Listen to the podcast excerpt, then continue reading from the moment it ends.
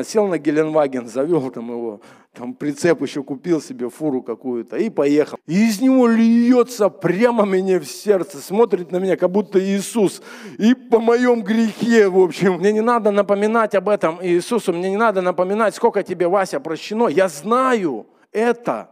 Что нам делать, Господи? И сегодня мы будем размышлять над Его святым Писанием. Тема сегодняшней проповеди или сегодняшнего слова, я ее так назвал «От покаяния до воскресения». Скажи аминь. От покаяния до воскресения. Знаете, и в Писании неоднократно упоминается о том, что ну, надо покаяться, да, о покаянии. Но в одном из стихов речь идет о достойном плоде покаяния. Как понять этот стих? То есть, получается, есть недостойный плод покаяния. И что это значит? О каком вообще плоде идет речь. Достойным или нет является мой плод покаяния. Вот в этих размышлениях я находился какое-то время, и на самом деле, знаете, очень сложно говорить вообще о плоде покаяния, если у человека нет просто понимания или осознания покаяния, нет осознания от Духа Святого о первородном грехе. Ну, согласитесь, то есть если еще о покаянии говорить Просто, то есть, ну, что человек должен примириться с Господом, если он ощущает себя грешником. Но если он себя не ощущает грешником, то говорить с ним сразу о плоде покаяния, ну, как бы тем, что следует немножко дальше этого, как-то сложновато, по крайней мере, мне. И я, знаете, так подумал, такой пример есть простой, это как, вот мы встречались с моей э, женой, значит, с одной девушкой, с которой она работала, я не помню фирму Anway или ну, вот какая-то косметика фирма, которая занимается. И она у нее так спрашивает, как дела? Она говорит, хорошо, я уже платиновый директор, знаете. Ну, то есть я ничего не имею против Amway или ну, другой какой-то компании, но я про что? Про то, что Платиновый она директор, золотой она директор. Ну, знаете, тут ну, ни о чем мне не говорит, но, наверное, просто как о драгон, драгметалле, что, ну, наверное, это какой-то уровень. То же самое и здесь, я думаю. Говорить о достойном плоде покаяния, когда нет покаяния, ну, очень трудно или очень непонятно. Поэтому я надеюсь, я говорю к аудитории в большинстве, которая понимает, которая примирилась с Богом, которая покаялась. И к тебе, если ты еще не примирился с Богом, это слово к тебе. Дождись обязательно конца этого слова, и ты будешь благословен. Знаете, и то же самое, совсем недавно с одной сестричкой я разговаривал, это, ну, как бы уже молодежь наша практически, и просто в разговоре коснулись этой темы, и она обнаружила, я что-то ехал, ну, ехали в машине, я ей так рассказывал что-то, и она раз говорит, а, коснулась покаяния, то есть как человек ощущает себя грешником, ну и так далее. И она говорит, я что-то никогда так не думала. Она говорит, я вроде все слышала, все знаю. А, она в семье верующих родителей. Она говорит, я так никогда не, не, не думала, что, а, другими словами, я каждый день должна нуждаться, ну, как бы в Иисусе, потому что без Иисуса но я тогда сама с собой остаюсь а, а, один на один, если Иисус мне не нужен. Как бы такого мышления не было. Я говорю, ну, у меня такое мышление. Ну и поговорили, и я так подумал, ну, это важная тема. Это действительно важная тема, потому что Иоанн Креститель, начиная свое служение в третьей главе, он, седьмой стих говорит, Иоанн, приходившему креститься от него народу, говорил, порождение Ехидины, кто внушил вам бежать от будущего гнева? Сотворите же достойные плоды покаяния и не думайте говорить в себе, отец у нас Авраам, ибо говорю вам, что Бог может из камней сих воздвигнуть детей Аврааму. Это говорит Иоанн Креститель, пророк Божий. Иисус сказал о нем, что он больше из рожденных женами. Знаете, когда он говорит, он говорит сотворить Сотворить, слово сотворить, это как делать, творить, производить, исполнять. То есть, ну, вот само слово запакованное, сотворить. И, и, он, и когда он говорит, не думайте говорить самих себе, потому что Бог способен из камней сделать детей Авраама, то есть верующих, людей по вере, и воздвигнуть. То же слово, знаете, поднимать, воздвигать, воскрешать, будить, пробуждать. То есть человека, который находится в состоянии своей просто естественной природы, Бог способен просто, ну, э, просто сверхъестественно прийти к нему через обстоятельства, через, я думаю, мысли. Многие из нас задумываемся о, о сути всего вечного, и это тоже определенный процесс, как мы приходим к Богу, для чего мы живем, философские какие-то размышления, и Дух Святой, как это как дверца для Него, и Он попадает. Я, я понимаю, что Богу можно ну, абсолютно все, все сделать. И знаете, я пришел к размышлению, что достойный плод покаяния, он, это не является то, что человек пытается избежать гнева Божьего, правда? Но вот это, это не то. Он говорит, кто вам внушил бежать от будущего гнева, то есть от наказания? Кто вам внушил это? Кто, кто, откуда у вас эти мысли? Достойный плод покаяния. То есть мотив не тот, что нам хочется сделать. Вообще достойный плод покаяния – это действительно ну, то, что нам хочется сделать. Я так думаю, что достойный плод покаяния, знаете, он не может быть из того, что надо сделать. Мне, мне это трудно представляется, как я принесу достойный плод покаяния Богу, когда мне надо что-то сделать. Я думаю, что начинаются многие вещи с того, что надо сделать, с того, что ты откликаешься на нужду, с того, что ты слышишь что-то, реагируешь. Но я думаю, что Иоанн Креститель говорит о, о чем-то большем, потому что он говорит к иудеям, он говорит к верующим людям, он говорит к людям, которые знают живого Бога. И он говорит, мотивом не является вот это избежание гнева Божьего. Другими словами, когда человек покаялся, самое главное становится это не то, что он теперь не будет делать. Вот теперь он не будет грешить. Вот теперь он будет ну, хранить себя. И это становится во главу угла. И он говорит, нет. Он говорит, а главное это то, что мы теперь хотим делать для Бога. Главным становится не просто разворот, это покаяние на 180 градусов, но еще и путь и процесс теперь к Богу. Теперь нам надо прийти к Богу и принести достойный плод нашего с вами покаяния. И я подумал, а что может ну, помешать тебе и мне принести достойный плод покаяния сегодня? Что может воспрепятствовать? Ну, что, что может стоять как бы между мной и не Богом, между мной и тем, что я принесу достойный плод покаяния. С того, что говорит Иоанн Креститель, мы видим, что недостаточно точно считать себя просто верующими. Ну, это, это однозначно, потому что это видно, он говорит, кто вам бежал, внушил бежать от будущего гнева, гнева и обзывает вообще, да, то есть порождение ехидины. И я точно понимаю, что нам нельзя останавливаться в этом. Нам нельзя просто э, остановиться и быть как бы самодостаточными уже, что ли, уже ну, очищенными, уже, уже все хорошо, я уже в церкви, я уже что-то ну, делаю. Ну, как бы, вот эта остановка, я думаю, это точно то, что мы не принесем достойный плод покаяния. Наверное, можно принести какой-то плод покаяния, я не знаю, сильно не размышлял об этом, но чтобы принести достойный плод покаяния, я думаю, этого недостаточно. Знаете, и еще один момент очень острый, на мой взгляд, почему христиане и даже те, кто служит, не могут сегодня принести достойный плод покаяния, потому что они могут находиться просто в обмане или в обольщении, думая, что если Бог меня сегодня использует в своем царстве, то есть если Бог через меня действует, значит со мной все в порядке.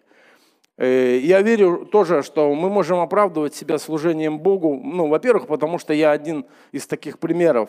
А, в самом начале своего служения я, по-моему, как-то свидетельствовал об этом, то есть я там боролся с определенным а, грехом, он не против людей, понятно. Ну вот я рассуждал, знаете, там грех это не грех сам себе, ну вот как-то внутри пытался оправдать такие, ну разные вот нападки были. Никак не соглашался, помню, что это грех. И э, знаете, я же молюсь за людей, я же в служении, и люди получают исцеление, реально. То есть я понимаю, что, ну, наверное, в порядке все со мной, раз такое происходит. Я там проповедую, люди каются, знаете. Я откровения получаю из Слова Божьего и делюсь народом. Знаете, и это как так оно подстегивает меня внутри дальше, знаете, вот к этой борьбе и несогласию с Богом о том, что, ну, наверное, все-таки это вот, ну, как бы, ну, не грех, скорее всего, да. А спросить ни у кого, знаете, не спрашиваю. Эта мысль мне помогает. Я думаю, ну, я же не иду с этим, ну, я же не разговариваю об этом, я же не открываю это. То есть, ну, наверное, все-таки что-то в этом есть. То есть, на самом деле, я очень честен был с Богом, с собой, слава Богу, в этот момент. Но так продолжалось, и продолжалось какое-то время, пока Бог сверхъестественно не произвел одно действие. Я э, готовился значит, э, к собранию, должен был приехать один учитель и преподавать одну тему, значит, у нас там и в центре. И я сидел и как раз размышляю, значит, вот об этом, грех, не грех, там, в общем, Бог использует, наверное, Бог бы не использовал меня. И приезжает этот брат и заходит такой в комнату, и его физически колбасит, вот так, вот прям так. Он говорит, я ничего не могу сделать. А приезжает тему преподавать какую-то, что-то там про Библию. А его прям трясет. Я говорю, что такое? Он говорит, слушай, может мне другую тему, говорит, говорить? Меня, говорит, сейчас в машине пробило, говорит, и из него льется прямо мне в сердце, смотрит на меня, как будто Иисус, и по моем грехе, в общем, и обо всем вот этом процессе внутри меня, и его прям трясет. Выговорился и успокоился. Говорит, да нет, что-то я это, да, нормально, я буду преподавать. Меня же вдавило, я помню, в диван, и я на следующий же день поехал, первого кого из пасторов поймал, я покаялся, исповедовался, очистил Бог. Слава Богу. Аминь за то, что есть церковь. Мне не надо продолжать. Знаете, и подтверждение этому есть один текст в Священном Писании, он записан в Псалтырь 49, 16 стиха. Я позже потом обнаружил этот текст, и он утвердил у меня. И так интересно написано, смотрите как. Грешнику же говорит Бог. То есть грешнику говорит Бог, грешнику. Что ты проповедуешь уставы мои и берешь завет мой – в уста свои. А сам ненавидишь наставление мое и слова мои бросаешь за себя. Когда видишь вора, сходишься с ним и с прелюбодеями сообщаешься. Уста твои открываешь на злословие, и язык твой сплетает коварство. Сидишь и говоришь на брата твоего, на сына матери твоей клевещешь. Ты это делал, и я молчал. Ты подумал, что я такой же, как и ты, и заблючу тебя – и представлю пред глаза твои грехи твои. Уразумейте это, забывающие Бога, дабы я не восхитил и не будет избавляющего. Очень серьезный текст, на мой взгляд, э, к людям, которые, может быть, сегодня, как и я, как-то вот пытаются, знаете, рассуждать таким подобным образом, находясь в какой-то, может быть, нечистоте или, ну, просто под вопросом, правильно, это неправильно. Если есть вопрос, подойдите к своему лидеру или к пастору лучше всего, потому что это важно на самом деле. Это достойный плод покаяния. Я думаю, когда мы в таком состоянии, это является огромной преградой принести достойный плод покаяния. Помните, еще Иисус говорит – что вы говорите мне, Господи, Господи, а того, что я говорю, не делаете? Помните, когда они говорили, не твоим ли именем, нету этого текста, он пришел сейчас просто ко мне, не твоим ли именем мы там чудеса творили. И, на мой взгляд, в этом отрывке две мысли, вот, которые я прочитал. Человек может проповедовать Слово Божье, но сам так не жить. То есть это ясно видно из Писания. Это ясно я видел в своей жизни. Я могу красиво говорить вам проповеди, я могу красиво проповедовать на улице, я могу нести Евангелие. Слава Богу, что если это происходит. Но знаете, как будто что-то что не хватает, и что-то – это сила Божья, которая действует, когда человек говорит во власти Божьей. Когда человек перед Богом, он говорит, он верит, и он живет таким образом. И вторая мысль. Человек приравнивает здесь образ мышления Бога к образу мышления человека. Другими словами, знаете как?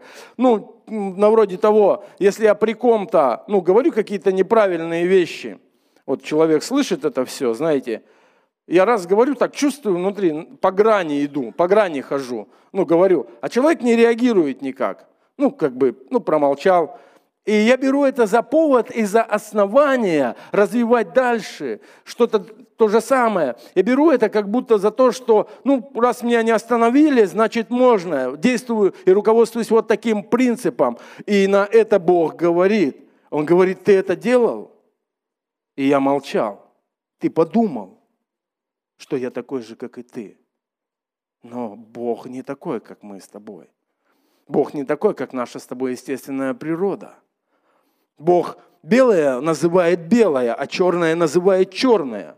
Знаете, и размышляя дальше об этом во всем, мы должны понимать, если мы будем обращаться к Писанию, мы увидим, знаете, о том, что практически каждый человек, который принес достойный плод покаяния, достойный плод покаяния, был успешен в Боге, он внутри себя, где-то глубоко, внутри себя – знаете, считает себя недостойным Бога. Правильно понимаете только это? Не недостойным прощения, не недостойным помазания, не недостойным, знаете, ну, э, чего-то, что Бог предлагает своим детям, а просто все время он, он ощущает себя таким человеком. Апостол Павел тоже, знаете, он, помните, сначала писал о том, что он там последний из апостолов, помните?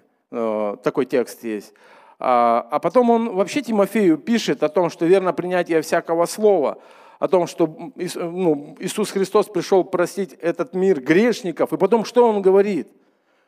Уже, да, спасибо, Игорь Сергеевич, из которых я первый апостол. Апостол живет в этом состоянии. Это не состояние чувства вины. Это просто осознание того, кто такой Бог и кто такой я. Кто такой Бог и кто такой я.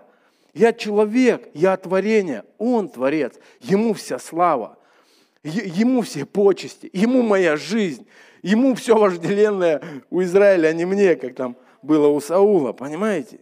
Ему.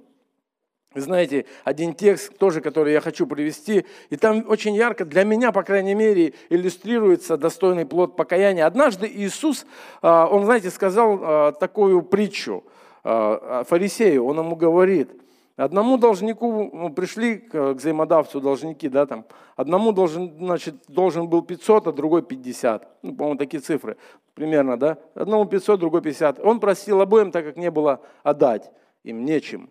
Он говорит, как ты думаешь, какой из них больше полюбил? Какой из них больше полюбил? Фарисей отвечает, ну, тому, кому больше прощено. Знаете, и эту притчу Иисус – он ее рассказал на фоне интересной истории. Он был приглашен в дом к этому фарисею. Он находился у него в доме, и в этот момент, это Луки, 7 глава, давайте прочитаем. 7 глава 37 стиха. «И вот женщина того города, которая была грешница, узнав, что он возлежит в доме фарисея, принесла алавастровый сосуд с миром, и, став позади у ног его и плача, начала обливать ноги его слезами и оттирать волосами головы своей, целовать ноги его и мазала миром.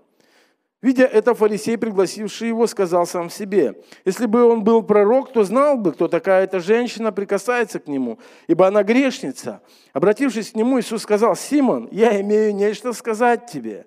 И он говорит ему вот эту притчу про 500 динариев. И обратившись потом к женщине после ответа Симона, он говорит, Симон, правильно ты рассудил. 43 стих. И 44 он говорит, обратившись к женщине, сказал, видишь эту женщину? Видишь эту женщину? Я пришел в дом твой, а ты воды мне на ноги не дал. А она слезами облила мне ноги и волосами головы своей оттерла. Ты целования мне не дал, а она с тех пор, как я пришел, не перестает целовать у меня ноги. Ты головы мне маслом не помазал, а она миром помазала мне ноги. А потому сказываю тебе, прощаются грехи ее многие за то, что она возлюбила много, а кому мало прощается, тот мало любит. Я думаю, что у этой женщины был очень достойный плод покаяния.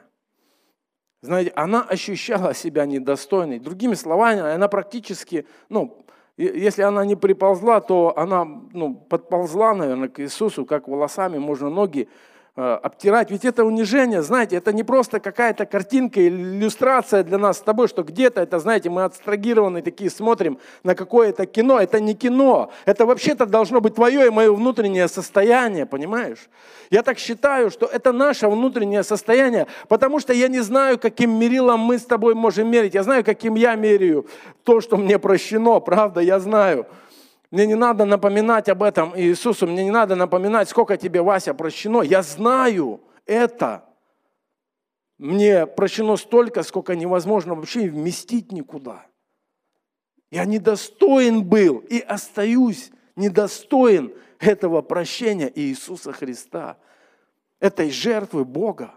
Я и остаюсь недостойным. Но по милости и благодати Божией у меня есть вот эта способность от Духа Святого принять это. Помимо моей логики, помимо моих каких-то представлений о Боге. Мы можем видеть, знаете, давайте возьмем из этой истории, что эта женщина действительно считала себя недостойной Иисуса. И она не просто считала, она на деле продемонстрировала это всем. Просто представьте эту картину. Она продемонстрировала. Грешница, фарисей знал об этом, она пришла в дом к нему, к фарисею. Она, для, него, для нее нет никого, кроме Иисуса. Вообще не существует этого мира, кроме Иисуса. Все, что, как она могла выразить своего внутреннего человека, она выразила в этом поступке. Знаете, мы можем предположить с этого поступка и со слов Иисуса Христа то, о чем Он говорит, о том, что она возлюбила много, прощаются грехи многие. Я немножко от обратного, знаете, действительно размышляю, я верю так, что ты и я знаете, мы сами определяем на самом деле, сколько нам прощено. Но это внутри нас происходит. Это как вот с этой молодой девушкой, с которой я общался, сестричка, она, она вот отсюда, и, ну, вот отсюда ее точка отправления, потому что родилась в семье верующих, всегда слышала Бога, все нормально, нет явных грехов, все, все в порядке. Ну да, там о первородном реке, но вот это вот, знаете, как не пробило еще – не пробило, что наша природа, она крайне испорчена, сердце крайне лукавое у человека. И я понимаю, знаете, принести достойный плод покаяния можно, ну, на самом деле, а, в одном случае, если мы возлюбили Господа всем сердцем своим, всем разумением, всей крепостью своей. Аминь. Но нету другого пути какого-то. Конечно, если я начну эту проповедь и скажу, знаешь, сегодня тебе, послушай, у меня есть тебе проповедь, вот Иисус сказал две заповеди, и прочитаю вам, наверное, мы просто кивнете головой и скажете, ну да, мы знаем, мы все это знаем, мы так живем, так происходит. Но на самом ли деле так происходит? На самом ли деле ты понимаешь, сам, сама, что у тебя есть этот достойный плод покаяния перед Богом. Можешь ли ты вслух сказать это Богу, что я принес тебе достойный плод своего покаяния, Господи? Это, это, это очень большой вызов в жизни каждого из нас, я думаю. Знаете, есть еще одна притча, о которой я хочу поговорить. Это притча о блудном сыне, и вы тоже ее все знаете – Притча о блудном сыне. Давайте я, наверное, э, записана она Лука 15 глава с 11 стиха. Может быть, не буду всю ее э, перечитывать сейчас, но суть вы знаете. Был отец, у него было два сына, старший и младший. И младший попросил свою часть имения. Сказал, дай мне, отец, следующее, что мне положено. И отец дал ему. И написано о том, что когда он дал ему, по прошествии немногих дней, младший сын, 13 стих, собрав все, пошел в дальнюю страну, написано, и там расточил имение свое, живя распутно. И написано, когда прожил все, настал великий голод в той стране, и он начал нуждаться. И пошел, пристал к отцу, к одному из жителей страны той, простите, и тот послал его на поля свои пасти свиней. И он рад был наполнить чрево рожками, которые ели свиньи, но никто не давал ему. Придя же в себя, сказал, сколько наемников у отца моего избыточествует хлебом, а я умираю от голода. Встану, пойду к отцу моему и скажу ему, «Отче, я согрешил против неба и перед тобою, и уже недостоин называться сыном твоим. Прими меня в число наемников твоих». Встал, пошел к отцу своему, и когда он был еще далеко, увидел его отец и сжалился, и, побежав, пал ему на шею и целовал его.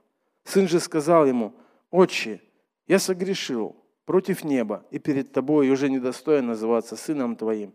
А отец сказал рабам своим, принесите лучшую одежду, оденьте его, и отдайте персень на руку и обувь на ноги, и приведите откормленного теленка и закалите, станем есть и веселиться, ибо этот сын мой был мертв и ожил, пропадал и нашелся, и начали веселиться. знаешь, это потрясающая история, которая не перестает никогда говорить с человечеством. Есть в этой истории что-то, что не написано текстом, не написано буквами, но я долгое время уже размышляю над этим, и долгое время мое служение, оно немножко скорректировано, скажем так, этим откровением, которое я имею. Это очень просто. Почему? Потому что, смотрите, этот сын, получив часть наследства, а, если мы сделаем как бы перенос на наше время, ну что это значит? Ну, это значит, хорошо папа жил, правда? Теленок, есть, перстень есть, одежда есть. Старший сын там возмущается потом, потому что он работает как наемник. То есть есть наследство реальное. И я думаю, это, ну, примерно, сел на Геленваген, завел там его, там прицеп еще купил себе, фуру какую-то, и поехал там, да, куда-то, в дальнюю страну написано.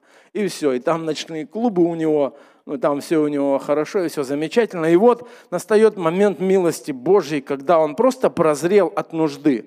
Просто нужда пришла в жизнь человека, ну, кушать хочется, еды не дают, даже то, что свиньи кушают. Это вообще отдельная история по поводу свиней, потому что это нарушение религиозного, вообще всего, всего обрядов, понимания закона Моисеева, то есть что иудей, он там свиней пасет, к свиньям прикасается. Это, это совсем неприемлемые вещи тот момент, но он уже оказался, как говорится, ну, наверное, практически на самом дне, и он, его осеняет простая мысль, что у папы-то, в принципе, можно пойти просто работать, просто столько наемников, у, них, у него достаточно хлеба, я же, ну, пойду, скажу ему, ну да, и у него следующая мысль, я согрешил против неба, я думаю, здесь есть вот это религиозное чувство, наверное, и против него скажу, против тебя, и вот момент, о котором я говорю, знаешь, вот обратно ему не на Геленваген не ехать пришлось, понимаешь?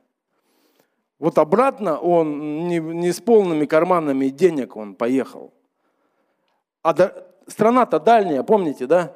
Уехал-то в дальнюю страну, там, видать, сколько бензина хватило. А обратно, вот в чем был, вот этих хрюшек-то кормил, вот и до папы пешком. Знаете, что потрясающе? Он нигде не остановился и не устроился на работу. Он не женился нигде.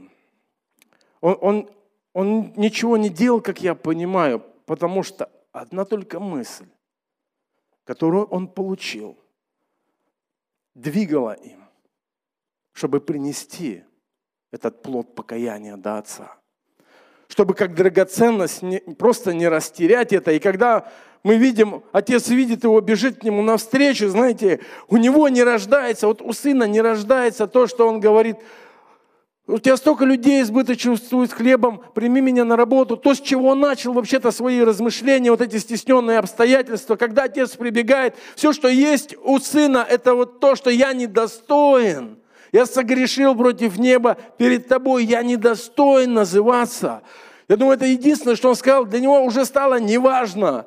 На работу он устроится, не на работу. Кто-то из богословов говорит, что любовь отца не дала ему этого сказать. Если честно, я так не верю. Я понимаю, когда я доношу свое покаяние, свой плод покаяния, в чем плод? В этом процессе. Это не так, знаете, что человек грешил, грешил, грешил, грешил, пробило, покаялся, конечно, принимаем, конечно, радуемся, конечно, небеса ликуют, конечно, человек остановился. Принимаем мы без всяких условий, но согласитесь, что есть определенный путь. Согласитесь, что плод покаяния, он существует, его нужно донести, его нужно показать, его, его должны увидеть, его, ему должен дать оценку Иисус. Бог должен дать оценку этому плоду покаяния не просто люди, но я думаю, что мы с вами, как церковь, являемся свидетельством многих и многих плодов покаяния, когда люди поворачивались и просто, не просто, знаете, как пошли в другую сторону, а побежали просто к Богу, просто побежали и принесли много плода. Я размышляю об этом. Когда я думал об этом, я действительно понимаю, что и в нашей жизни так, что иногда простые обстоятельства помогают мне и тебе просто развернуть свои мысли в том, что что-то все-таки не просто не так, а что мы что-то куда-то слишком, что-то далеко зашли, понимаешь? В каком-то процессе мы слишком долго находимся, слишком долго, что уже вдруг очнулись свиньи какие-то вокруг. Уже внутри уже что-то, разруха какая-то. Уже совсем все плохо. Мы поворачиваемся, мы, мы размышляем. Или, может быть, мы уже, знаете, в церкви просто ну, сухо, не проповедуется, внутри сухо, жизни нету. Уже какая-то остановка, уже пост, все что-то получают. Я вместе со всеми говорю аминь, например. А внутри сухо, и как по-сухому, нету жизни. Абсолютно никакой. О каком плоде покаяния говорить? Я думаю, вот эти мысли, когда мы смотрим вокруг себя, столько суеты, столько всего, они помогают нам двинуться дальше, они помогают нам осознать что-то. То же самое, ему помогла эта религиозная нечистота и вот это признание себя недостойным. А помогла в чем? Пройти этот путь до Отца, донести. И он принес, я в кавычках, голое покаяние. Он принес голое покаяние перед Богом, перед Отцом. У меня вопрос к тебе. Как вы думаете, простил его Бог тогда, когда он был там, среди свиней, поднял глаза к небу, его осенило, и он сказал, скажу, прости. Я, я, я думаю, что Бог видел уже сердце в тот момент его. Я думаю, что Божье прощение уже было рядом, но он хотел сделать что-то большее. Знаете, и Бог на нас точно такой же имеет взгляд, как на этого блудного сына, потому что если смотреть и размышлять по-человечески, этот сын, он, он пришел к отцу, но он же не умер, правда? То есть мы же не видим какую-то смерть физическую, он не умер, он живой, он добрался.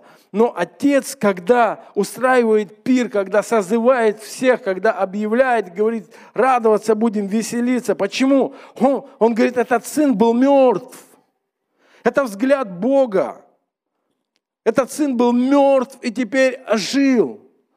Жизнь за Богом – это же не просто правило, это не просто хождение действительно в церковь, уже забитые, замыленные слова. Это что-то большее, это то, что нам хочется сделать для Него, принести достойный плод моего покаяния. Я понимаю, что мне подарок подарили. Мне подарок подарили. Дух Святой мне дал покаяться, примириться с Богом. И сегодня я хочу принести тебе, Господи, я сделать хочу. Это не так, что тебе говорят, тебе надо сделать, э, выйди из зоны комфорта, там, еще что-то. Ну, не об этом речь. Речь о том, что это должно родиться внутри человека. На мой взгляд, это просто естественная реакция христианина и желание принести достойный плод покаяния, достойный Бога достойный Бога. Поэтому взгляд Бога на нас точно такой же. И, знаете, я хочу вернуться к этой мысли о том, что если я сегодня внутри себя имею состояние, что я не нуждаюсь в Иисусе остро, я, не, я жизненно необходимо не нуждаюсь во Христе, это очень опасное состояние, на мой взгляд. Это состояние, когда я себя где-то обнаружил достойным в своих глазах. Ну, я достоин по каким-то критериям, по каким-то качествам. Достоин того, что Бог меня использует. Достоин того, что значит, я что-то для Него делаю сегодня. И нету вот этой нищеты духовной, когда я просто нуждаюсь в Иисусе. Я просто нуждаюсь в Иисусе. Это так просто – я просто каждый день нуждаюсь в Иисусе, потому что без этой нужды в нем я просто мертвый. Без этой нужды я просто ну, человек, который строю какой-то свой жизненный путь, особо ничем не отличаюсь от окружающего мира. Я скатываюсь на их разговоры, мне не проповедуются, простите, я не приглашаю в церковь никого. Но подумайте об этом – Подумайте на самом деле, когда вы лично в последний раз приглашали человека в церковь на собрание. Просто ответьте себе, не, не мне, Богу себе ответьте. И если ответ давно не приглашали, задайте следующий вопрос, почему? И тоже ответьте его. Ответьте на него. У вас не было возможности. Что, что произошло в вашей жизни? Что произошло? Что вы больше не являете Иисуса этому миру, не являетесь светом, а пытаетесь отстрагироваться, отстраниться, показать, что ну, вы друг, другой, потому что вы чего-то не делаете.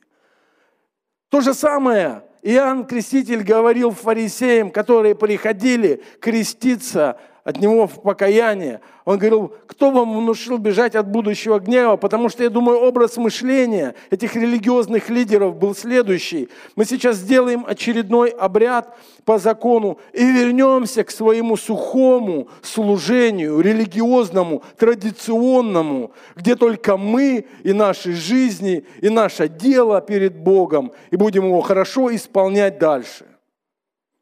Иоанн Креститель говорит о том, что я верю, это недостойный плод покаяния перед Богом.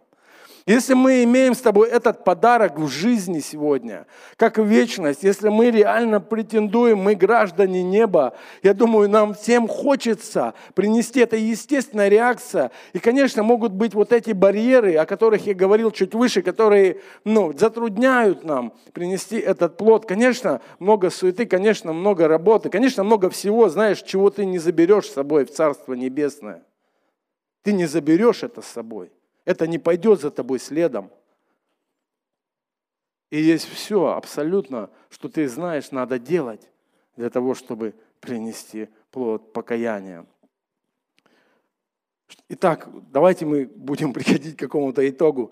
Чтобы принести достойный плод покаяния, нам нужно первое покаяться, правда? Нам надо покаяться тому, кто не покаялся, что мы по своей природе грешники, осознать. И мы не можем принести этот плод, имея самодостаточное мышление. Мышление, что мы самодостаточны без Иисуса Христа. Что мы сами по себе что-то можем. Иисус сказал очень ясно, без меня не можете делать ни шагу. Это сказал Иисус. И Он сказал это о духовном мире. Может быть, и о естественном, может, Бог, который все во всем, я думаю, может и так сказать. И нам нужно, как блудный сын, вот, принять это решение. Помните, он говорит, пойду и скажу. Пошел и сказал. И донес. И сделал. Эта женщина решила внутри себя. Эта любовь к Богу была больше ее самой. Пошла и сделала. И приползла к Иисусу. И совершила. И знаете, Иоанн Креститель, когда мы будем смотреть в текст, когда он говорит, совершите достойный плод покаяния, люди же задумались. Я не знаю, задумываешься ты сегодня, может быть, ты по ту сторону экрана задумываешься о том, что, а что мне сделать-то? Вот у людей там возник точно такой же вопрос. А что нам делать теперь? Я думаю, что вы все знаете, что сказал Иоанн Креститель. Большинство из вас знают. Да? Он сказал, кто украл, что впредь не кради, да. И, и он как бы каждой категории, там, служакам одно говорит, этим другое говорит. Сегодня он тебе говорит одно, тебе говорит другое, мне говорит третье. У нас у каждого есть индивидуальный путь с Богом. У нас нет шаблонного мышления. Мы в шаблонном мышлении, наверное, только в одном, в том, что мы все дети Божьи Его – вот это, наверное, все нас объединяет, но Бог с каждым индивидуально работает, каждому лично Дух Святой говорит.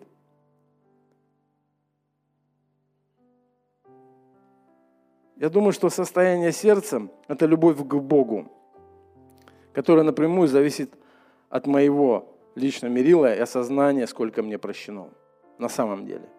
И эта любовь является источником мотивов моих поступков, как у этой женщины – и тогда мы способны принести Богу самое лучшее, что у нас есть.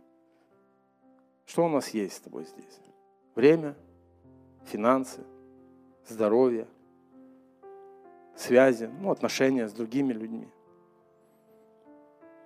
И Иисус действительно на все вопросы, которые касались самого важного, Он сказал несколько раз, когда ему говорили, учитель, какая наибольшая заповедь в законе – Иисус сказал ему, возлюби Господа Бога твоего всем сердцем твоим, всей душою твоей, всем разумением твоим. Сия есть первая и наибольшая заповедь.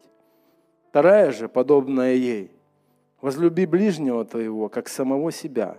На сих двух заповедях утверждается весь закон и пророки. Что нам делать, Господи? Как сказал Петру, любишь ли ты меня? Будьте благословенны. Пусть любовь к Богу будет самым главным мотивом того, что мы хотим принести достойный плод покаяния. Данный аудиоматериал подготовлен и принадлежит местной религиозной организации христиан веры Евангельская Церковь Завета.